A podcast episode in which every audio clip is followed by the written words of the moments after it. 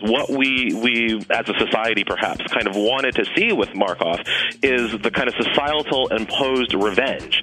You know, he wasn't in Massachusetts; they don't have the death penalty, so that was wasn't necessarily going to be on the table for him. But some ability for society to take vengeance on this man, to punish this man, was denied from society when he took matters into his own hand.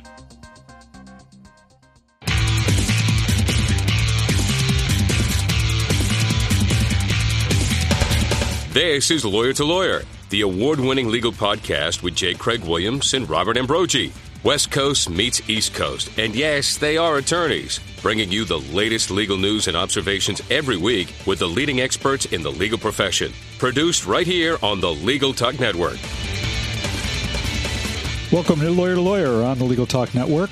We're glad you could listen today. This is Bob Ambrogi coming to you from Massachusetts. And I'm Craig Williams from sunny Southern California. I write a legal blog called May It Please the Court and have a book out called How to Get Sued.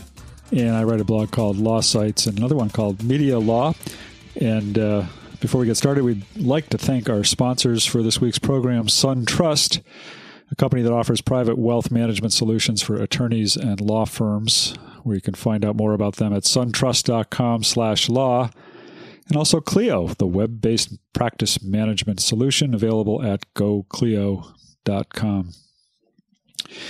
Well, Craig, the uh, the suicide this week of a medical student in a Boston jail uh, who had been accused of first degree murder in a case uh, in which he came to be called the Craigslist killer has raised a number of interesting questions and, and comments about the situation.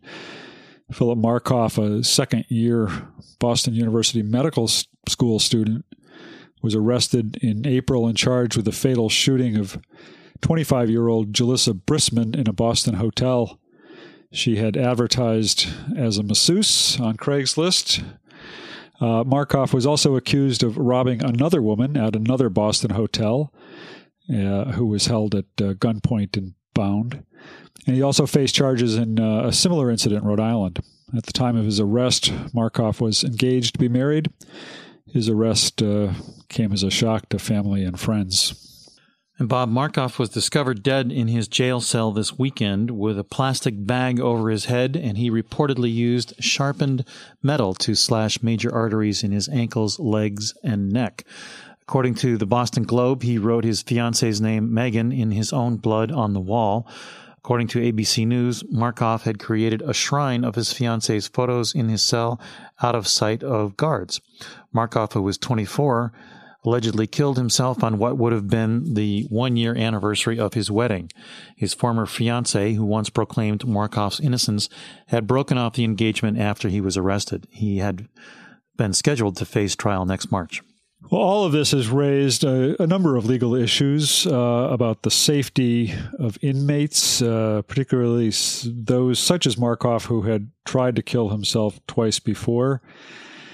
Uh, and uh, in an interesting blog post by one of our guests, uh, law professor Doug Berman uh, sparked an online conversation that is also worthy of conversation. professor Berman wrote a post uh, about this on his blog in, in, which he asked the question Should we be pleased or frustrated when an accused murderer commits suicide while in custody? We're going to discuss all of these issues with our guests, uh, and uh, let me introduce uh, them, starting with Professor Doug Berman. Uh, Doug is a professor at Moritz College of Law at Ohio State University. Uh, he teaches criminal sentencing, criminal law, and procedure. He graduated magna cum laude from Harvard Law, and he's the recipient of many awards. He writes the very well known and very popular Sentencing Law and Policy blog, which is at sentencing.typepad.com. Uh, his blog was the first to be cited by the U.S. Supreme Court. Welcome to the show, uh, Doug Berman. Thanks for having me. Well, and also today, Bob is joining us is the editor of Above the Law at AboveTheLaw.com, who's Elie Mystal, and he's a former litigator at Debevoise and Plimpton, a large global law firm based in New York, but as his bio says, he quit the legal profession. Mystal received his JD from Harvard Law School and has commented this past week in his blog about the Markoff suicide. Welcome to the show, Elie. Thanks for having me. We'd also like to welcome Leslie Walker. She is an attorney and the executive director of Prisoners Legal Services in Boston. PLS provides civil legal advocacy for indigent Massachusetts prisoners. Welcome to the show, Leslie. Thanks for having me. Well, so far, Philip Markoff's death has been ruled as a suicide, and uh, as this case has become known not only in Boston but across the country, it's raised the case's notoriety. Many experts say that the news of his suicide is no surprise. Um, so, uh, Elie, let's start with you. What are your thoughts? Well, I think that this really exposes um, uh, one of our uh, one really critical issue of justice, and that is that justice is not necessarily served simply by the death of the criminal. Um, I think that that as we see in this case, there are a lot of people that are that are unsatisfied um, with the outcome of this case because uh, Markoff took his own life, um, and I think that through that we can see that that simple death um, is for for us as a society not really enough to achieve um, what what we would um, probably debate is called justice, but but but whatever kind of you know overall version of justice that we have, simple death isn't really getting us there we want to hear from all of you on this, of course. But but but Doug, you you wrote uh, this this somewhat. Uh, maybe you didn't mean it to be provocative, but it certainly uh, seemed to provoke some discussion. Uh, post about this in which you said, uh, assuming Markoff was guilty, uh, quote, my first reaction here is to be pleased. By killing himself, Markoff saved a lot of time, money, and energy for those who would be tasked with prosecuting and defending him. And the family of his victim would, I hope, get some measure of closure from Markoff's death. What's the reaction been to that? Uh, well, I, the reaction's been uh, significant, which I think confirms what what Elie was saying about it's not just about results, or at least many people's instincts, whether it's this case in particular or the concept of justice more generally, uh, goes far past just results. In fact, that's itself one of the reasons why I was driven to to write this post and and perhaps may have you know provoked more than I expected. Uh, in that I have a tendency, maybe this is because I focus on sentencing, maybe because this I, I spend too much time looking at sentencing data, uh, to be very, you might say, results oriented. That's obviously a term that's discussed in judging context as as a bad thing. And I think at some level these these stories connect that there is a very strong belief.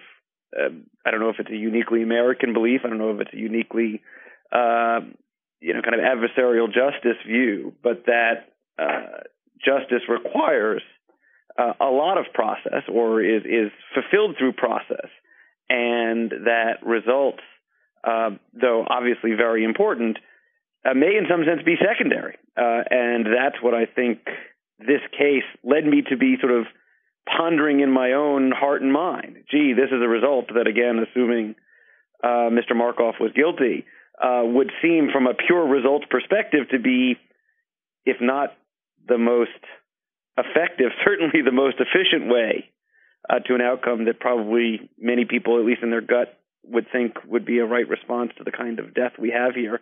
On top of that, and this is the last piece of it, at least from the defendant's perspective, presumably it was his choice to commit suicide. It was something he was interested in. Putting mental illness issues aside, which seem to be here, um, you know, he had the opportunity to sort of choose the process through which he achieved, you know, his own goals, whatever those might be in a perverse way. And so it's not just a story about results versus process.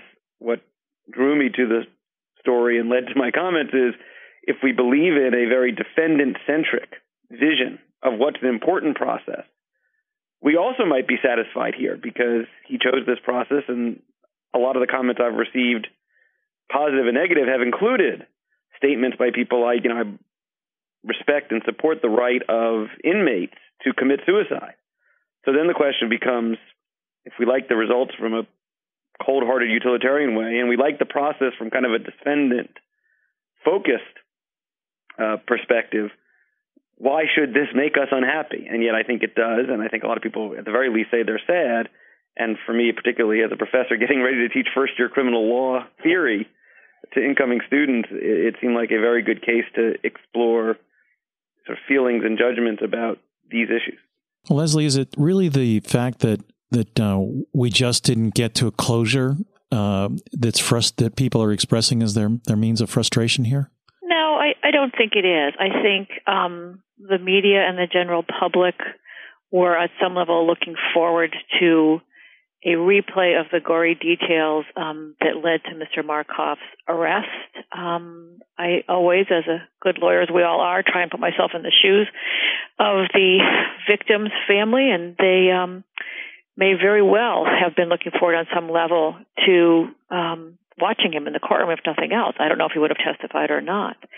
Um, to try and get a sense of how this crime could have occurred, what made this person tick. Um, grappling with the loss of their daughter that may have provided them with some comfort and it certainly would have provided the media um, with um, a lot to watch for probably several weeks. But I think um, the discussion of being result oriented um, clinically makes it a clinical um, and it makes it clinically okay, I guess, for lack of a better phrase. I mean, no one knows what went on in Philip Markoff's mind. Uh, perhaps he spoke to his parents or his attorney before he killed himself.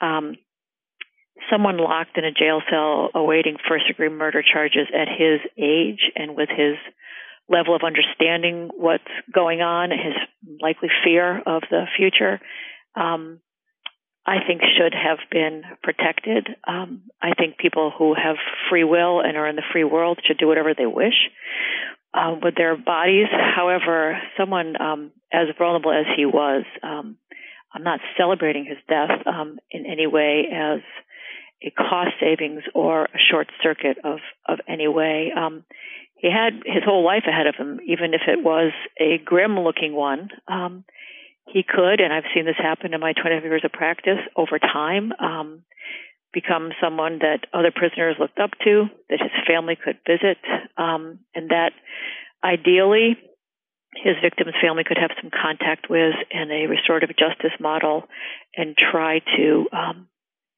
resolve the horrors of, of losing a child. But uh, all this talk about results uh, almost sounds more like business school than law school to me. Uh, in, in, terms of this this case, uh, I mean, Elie, what's what's you wrote about this at, at Above the Law, and what, has been the reaction from your readers? What are you hearing? Well, you know, one of the things I think that we do miss when we talk a little bit about results is that we miss, you know, one result that society was denied, and that is the that is the revenge motive.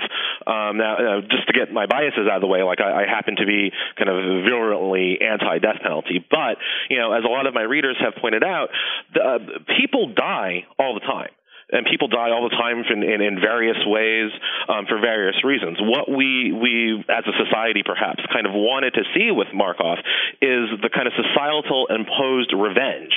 You know, he wasn't in Massachusetts; they don't have the death penalty, so that was wasn't necessarily going to be on the table for him, but some ability for society to take vengeance on this man, to punish this man, was denied from society when he took matters into his own hands. And I think that is something that a lot of the readers that, that have been uh, commenting, both on my post and just talking to me personally, that's something that, that, that there's a feeling of that, that we have missed this op- or been denied this opportunity to truly punish this man who uh, took to who who you know uh, kind of didn't play by the social rules and and took a, and willingly uh, took a life of another person.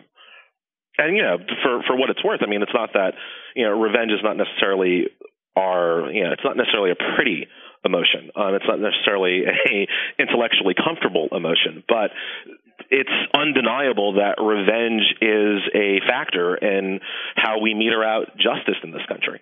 Oh, and I, I think both of the prior comments, you know, raised some very interesting points. And again, this is me being an academic who can issue spot without coming to resolution, but telling that this is a interesting setting to do so.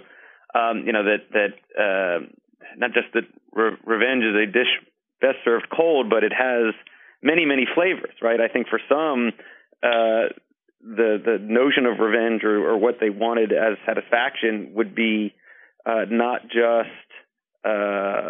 uh, some form of justice imposed by the state, whatever that might be termed as, but also uh, going through the process that itself uh, either we perceive to be agonizing for those accused and you know subject to the state bringing charges and putting the evidence forward and so on and so forth, and presumably the victims' families having the chance to testify in some form or another, whether in court or outside of court, about how terrible this crime was. Uh, but also uh, the the the kind of prurient interest revenge uh, of just you know seeing this real life, you know, reality drama uh, play out with all of the features that certainly the media was drawn to, and that I think whether people are eager to admit it or not, that that are you know part of what be, has become kind of the the daily bread, certainly of the the pundit circle and the 24 hour news stations. And mm. I will candidly say that I think part of my pleasure in, in first reaction is based in part in the assumption, which I think is not that misguided, that all of that stuff, whether it's the emotion of revenge or just the, the maybe more fundamentally the recurring interest that these kinds of cases produce, really disserves broader criminal justice interest, whether you're interested in result or process. That that the media, uh, for a variety of perhaps unavoidable reasons, though, pre- present an extraordinarily skewed vision of our justice system.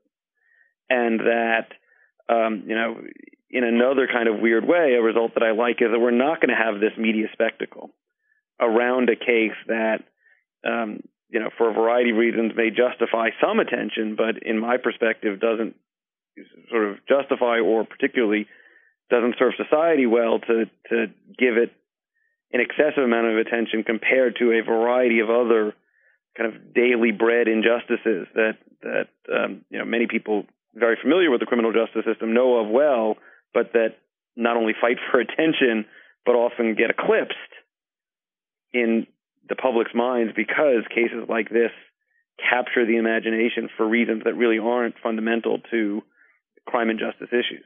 Well, the family of the, the the family of the murdered woman, Julissa Brisman, has said so far that they the news of Markoff's death felt like a double wound, and there have been some people that have written some suggestions that Markoff be tried in absentia, saying well, that under our justice system he would have sat there anyway and not testified. So why can't we have a trial uh, to get all of this out and get the family some closure?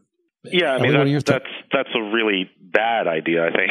uh, but, uh, for for lack of a better word, I mean we don't we phrase I should say we don't really want to have show trials. Um, and certainly the, the point, I mean, I think, and this goes to the professor's point, the, the point of the system is not for revenge, is not for a cathartic expression of, you know, uh, uh, of, of our feelings. It's to determine guilt or innocence. Um, and one of the, one of the interesting, I think, aspects about this is that Markoff's suicide has kind of taken his guilt off the table, um, his, his potential guilt off the table. The, the mountain of evidence that has has already been leaked in the press has kind of taken his guilt off the table. If we're all so sure that this man was guilty, then why were we going to have a trial at all? Um, you can't plead guilty to first degree murder in Massachusetts. Although I will say, I mean, I, I think I disagree with the instinct that uh, we don't have trials for show trial purposes. Or put it differently, uh, I think it's absolutely right that uh, it would be a bad idea in a case of this nature to uh, try to give the victim some closure, believing that having a show trial would somehow kind of magically do that. And then again, I particularly think that would be a poor use of resources uh, for a host of reasons, including that it would even aggravate the, the kind of PR discussion here. But yeah. I will say, and I think this is itself, you know, a kind of a part of my deeper concern about the way in which that which is high profile uh, distorts uh, our understanding of the criminal justice system writ large and all of the aspects of it that are important. Um, you know, most cases that go to trial for one reason or another end up being show trials, whether intended to or not, and certainly uh, that's true when we're talking about high profile crimes and or high profile defendants. You know, whether we're talking Markoff, Blagojevich, or you know Skilling and and so on. Uh, the reality is, and I guess this is really what I was trying to get to at some level. I do think uh, whether we'll admit it to ourselves or not, one of the reasons we are drawn to a procedural vision of justice is because it has a show element to it that we find important and satisfying beyond whether it gets the right result. Or put it differently, given not just evidence of wrongful convictions, but lots of other aspects of the trial, which many people understandably complain doesn't always emphasize factual truth over other procedural commitments, right? This is itself part of the criticism of the exclusionary rule, for example, uh, that it puts getting the right outcome behind other procedural concerns. Uh, that we need to, at some level, concede that all trials have a show trial element to it. And then the question becomes, well, how much should that be a point of emphasis or a point of pride, as opposed to something we're just kind of admitting to but somewhat embarrassed by? Well, gentlemen, we need to take, uh, gentlemen and ladies, we need to take a quick break, uh, and we'll be back. We'll hear more from Professor Doug Berman from Moritz College of Law at Ohio State University, and Leslie Walker, Executive Director of Prisoners Legal Services in Boston, and Elie Mystal, the attorney and editor of Above the Law from New York. We'll be right back. Has the recent economic climate affected the financial goals of your firm? Get back on track with help from SunTrust. Our private wealth management legal specialty group works solely with lawyers and their firms to deliver unique solutions designed for the legal community. SunTrust advisors give you sound guidance on everything from maximizing cash flow and wading through benefits planning to understanding how to retain attorneys and staff. Learn more at www.suntrust.com slash legal. SunTrust. Live solid. Bank solid. SunTrust Bank. Member FDIC. Imagine how much easier managing your practice would be if your practice management software was web based. Your practice would be available anywhere you have an internet connection, completely secure, backed up continuously, and most importantly, easy to use, allowing you to spend your valuable time building your practice instead of managing technology. Start simplifying your practice today with Clio. Sign up for a free, fully functional 30 day trial at www.goclio.com. Use promotional code L2L for a 25% discount. Engage your brain.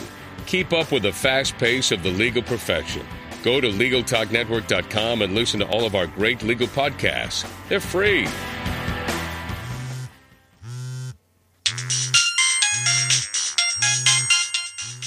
It's the office calling again. Don't answer it. Why not? I'm listening to Legal Talk Network podcasts to get my CLE credit in West Legal Ed Center. Oh, yeah. I need to do that too. Where do I find them? It's easy. Just go to LegalTalkNetwork.com and pick a program for CLE, click on it, and start listening. Or go to WestLegalEdCenter.com and choose from any of the Legal Talk Network programs available for CLE. That's perfect. The office can wait. Welcome back to Lawyer to Lawyer on the Legal Talk Network. Uh, this is Bob Ambrogi. Uh, my co host J. Craig Williams and I are talking about uh, uh, the Philip Markoff case with our guest Leslie Walker of Prisoners Legal Services in Boston, Elie Mystal of Above the Law, and Doug Berman, uh, author of the Sentencing Law and Policy blog. And uh, I think it was before we we started recording that that I heard Leslie uh, mention that that suicides in prisons are increasingly common. Uh, if, if, I heard you right, Leslie, uh, why is is this one getting so much attention, and, and what should prisons be doing uh, to prevent this from happening? Um, I just want to be clear that I they, are increasing in the Massachusetts state prison system. The Suffolk County Jail, run by Sheriff Cabral, actually has a very good record, a very low number of of suicides, although you know, one is always a tragedy, but her numbers are, are very low, um, which is commendable. The the misery factor is another um, discussion. But what should prisons be doing? Um, I'm concerned that the increases will be greater with the budget cuts, um, the lack of the Massachusetts legislature and many others to modify mandatory minimums, increases in overcrowding.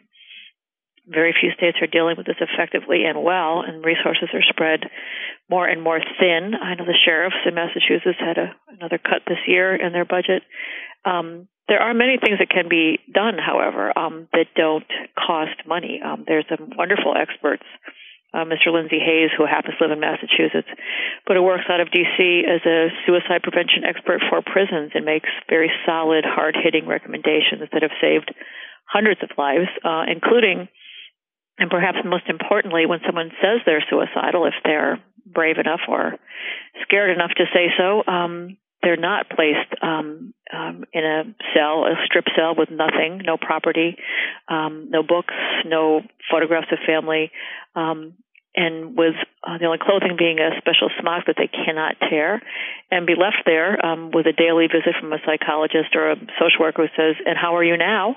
Um, so that after a few days, anyone would say, "Great, ready to go back to my cell," where often they self harm and, and kill themselves. So there are many things that can be done that are not expensive, um, but people have to be open and willing to change, which is difficult in a very punitive um, paramilitary system.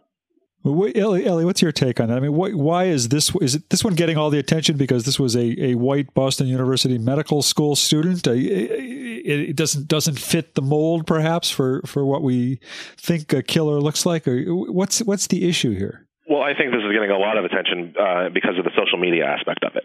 Um, uh, the the fact that he he found uh, the, his victim um, uh, at least one of his victims through the the structures of the internet and and through a service. I mean, a lot of people don't want to admit uh, kind of trolling Craigslist looking for for this kind of stuff, but that people do it is undeniable, um, and that an increasing amount of, of young people do it is undeniable. And I think that uh, because this became a, a, a way for him to to find targets, um, makes the kind of horror of the crime, I think, a more real thing for let's say average middle class 23 year olds um, than some other some of the other you know horrors and murders that happen every day. Um, the suicide itself becomes more interesting in this context where people are already aware. I mean, we can call him the Craigslist killer. People are already aware of of who he is. The suicide itself becomes more interesting, I think, in these uh, in the sense of, of what Professor Berman pointed out. This kind of sense of whether is is this maybe you know Leslie was just talking about prison overcrowding is this maybe part of a solution uh, in the days since since the suicide I've heard people uh, suggest perhaps that the state should maybe offer a kind of prisoner euthanasia um, option uh, uh, in, in this situation so so it, it it touches on a lot of different different hot button issues and I, I would add the reality and it was itself part of what drove me to the case and I think makes the timing especially well is too is given that this happened while he was still accused, he had not gone through the process of a trial. Yet, uh, as mentioned before, kind of the evidence seemed to be out there so that we could, you know, kind of have a at least belief in a resolution of his guilt. That that again, this is the irony that was mentioned before as well. Maybe the only thing the trial would have been for is for a show trial, uh, and I do think, you know, that certainly adds to an ability to have certain kinds of conversations about this, it's really interesting to imagine um, if there was a a really vocal sentiment that he may in fact have been innocent, or at least significant reason to believe that the suicide was not a product of you know either a guilty mind or a, a diseased mind, but rather, my God, I've been wrongfully accused of this, and I have no faith in the justice system uh, to get me vindicated, so I'm going to just check out you know, on my own uh, I think that would itself change the dynamics of the conversation, and I think it even more important why some of the points that Leslie was emphasizing. Uh, I think that's exactly true, and I think that that would require a lot more focus on the Massachusetts prison system than than than they've gotten uh, in this in this environment. I mean, uh, the the thought of a of a potentially innocent man, um, as you say, uh, losing, you know, committing suicide not because he feels guilty, but because he has lost all hope, um, because he is mentally deranged two things that might well be part of, of Markoff's suicide, um, I think would get a lot more attention if we weren't, again, societally speaking, through the media, so pretty much sure that he did it. Well, Leslie, let's let's take a look and kind of turn this around from the victim standpoint, and perhaps even to the benefit of those who, you know, advertise some services on Craigslist or other um, social media type uh, facilities. What should people be doing to protect themselves against the Markoffs of the world? What what what do people do? Um, I am ill equipped to answer that question. um, what do people do? I think they're extremely careful. Buying furniture on Craigslist is one thing.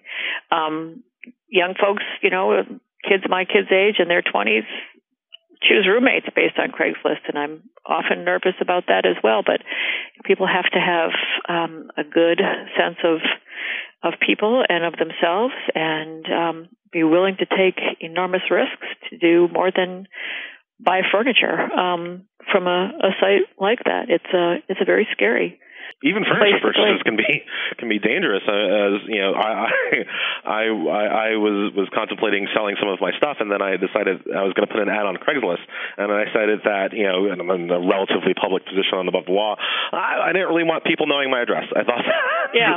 that that overall that wasn't going to be a high value proposition for myself. So I think that you know one of the one of the things that people were saying about Markoff um, even uh, before all this happened, but after he was arrested, was that great? You've ruined Craigslist, and I think there is a sense that at some point, and we don't know how that's going to look, but at some point, there's going to have to be some kind of regulation of this of this medium of this of this uh, medium of uh, of meeting people, um, just because there there there are significant dangers out there. Um, you know, we've reported on above the law cases where people have been raped because you know, ex-boyfriends have put on uh, alluring ads on Craigslist listing the the victim's address and details and all that kind of stuff, saying that the victim wanted uh, some kind of crazy role play sexual adventure. Um, so there's a lot of lot of crazy and lurid and and uh, weird stuff going on on Craigslist. And at some point, as a society, we're going to have to come up with some kind of safety response to that. Well, gentlemen and, and Leslie, we've reached the uh, end of our program, and so it's time to get uh, or to wrap up and get your final thoughts as well as your contact information. So, um, Leslie, let's start with you. Sure. My final thoughts are that any prison suicide um, is a tragedy. Um, this is a person who was beloved by his family, who um, the other prisoners on the unit, I'm sure, are devastated um, by this kind of a, a, loss and have many questions. Um, I am saddened by the reaction that this is uh, perhaps a cost saving measure. Um, as a lawyer, um, and as a person, I, I, prefer to go through legal channels and have them play out as they will. Um, and I think agreeing with one of your your other uh, participants that the reason this has gotten such publicity is because unlike most people in prison who are poor and many of whom have uh, brown skin, this is a this was a boy next door, uh, blonde hair, blue eyed um, local hero. Um, and it scares people to death that they actually, unlike the brown skinned people in the urban areas that are accused of murder, they could actually meet someone like Philip Markoff. Um, so that raises it. And my contact information is lwalker at plsma.org. And Elie, let's let's get your final thoughts and your contact information, if you would, please. I, I guess I, I guess my, my, my overall thought here is that if if we are not satisfied with this outcome, then haven't we at some level really cut the moral legs out from under the death penalty argument? Um, if we're if we're kind of see, if we're if we're sitting in a situation where we're seeing that you know a criminal, a person that we all think is guilty, has now died, receiving the ultimate you know punishment, if you will. Um, yet that alone is not enough. Can we at least start to to detach the the procedural um, kind of effects and, and reasons why we may or may not want a death penalty from the moral effects? Because we can kind of see that the moral um, underpinning of the death penalty maybe isn't as valid as we tend to think. Um, yeah, so that's my, my my kind of overall thought about uh, this case. Um, my contact, um, if anybody wants to reach me, the best place is tips, T-I-P-S, at abovethelaw.com. We read all those emails. And Doug? Uh, well, my final comment is just uh, how pleased I am, uh, not that uh, Markoff committed suicide, but that uh, the opportunity to discuss these issues has enabled us uh, to move forward in a sort of thoughtful and, and dynamic way on a number of critically important issues, and not just uh, the background of the crimes and, and then uh, Markoff suicide creates, but also on broader issues about jail conditions and um, you know, social justice uh, and inequalities. And that I would encourage folks to, to in particular, uh, both uh, feel through as much as they can their emotions or feelings when there's a high profile case of this nature, uh, and then also to, to take the time to reflect on what we can learn from that. You know, whether it's uh, learning about the challenges of jail conditions, whether it's learning about uh, what really the death penalty is doing for us in society, or just learning about how uh, despite literally thousands of years of debate over theories of punishment and the process of justice, we have a lot of unanswered questions that um, hopefully I can at least scratch the surface of effectively on sentencing law and policy, and that uh, there's value, even if it makes us uncomfortable, in probing these issues, uh, even in settings that I think everybody would agree um, starts with sadness at the very outset that there's the kind of crime that led to this case and then the kinds of situations that then played out. Anyone interested in talking about any of this, or in particular with uh, other cases that they think uh, develop these sets of issues effectively that I could then go and blog about, should send me email at sentencing law, all one word, at gmail.com. That's sentencing law at gmail.com, or just stop on by sentencing law and policy, the blog, and uh, comment there and uh, continue the conversation going. Well, thanks to everybody. I guess I, I, I guess that means Elie's not going to give us his home address today. Uh, but uh, I'd like to thank everybody for taking the time to be with us on the show, and it was a really really fascinating discussion. And uh, many thanks. Thank, Thank you. you Thank for you. having us. Well, Bob, that does it for this week's Lawyer to Lawyer. For our listeners, remember you can check out all of our Lawyer to Lawyer shows at LegalTalkNetwork.com. And uh, also a reminder that if you would like to get CLE credit for listening to Lawyer to Lawyer, you can do that by going to LegalTalkNetwork.com and clicking on the West Legal Ed Center button there. And you can find all of our Legal Talk Network shows on iTunes. We'll be back next week to discuss another great legal topic. So when you want legal, think Lawyer to Lawyer. We'll see you soon. See you then. The views expressed by the participants of this program are their own and do not represent the views of, nor are they endorsed by, Legal Talk Network, its officers, directors, employees, agents, representatives, shareholders, and subsidiaries. None of the content should be considered legal advice. As always, consult a lawyer. Thanks for listening to Lawyer to Lawyer with Robert Ambrogi and J. Craig Williams. Every week, a new legal topic that you won't want to miss. We hope you'll listen again and check out our other shows on the Legal Talk Network.